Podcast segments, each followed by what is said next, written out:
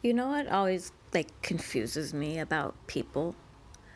Um, so at my work, sometimes we gotta get your phone, your name, your phone number, and your email to like check you in for your appointment. Understandable, you know? But some of these motherfuckers, they don't want to give you your phone number or your email. They're eh, not even the last name. They're so fucking like secretive. What is that? Overly security? I don't know. They're super secretive.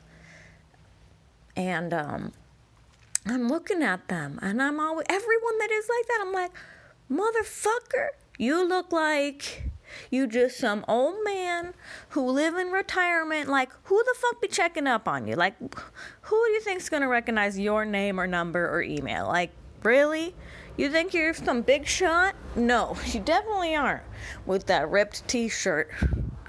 Okay, so, you know, or why do these dudes, like, I, yeah, why do these dudes get mailboxes that are like 20 minutes from their fucking house so that people don't know what area they live in? And I'm just like, dude, I don't think people care to know what area you live in. Like, you ain't that fucking big. Stop. Why do these people think these things? I just I just don't get it.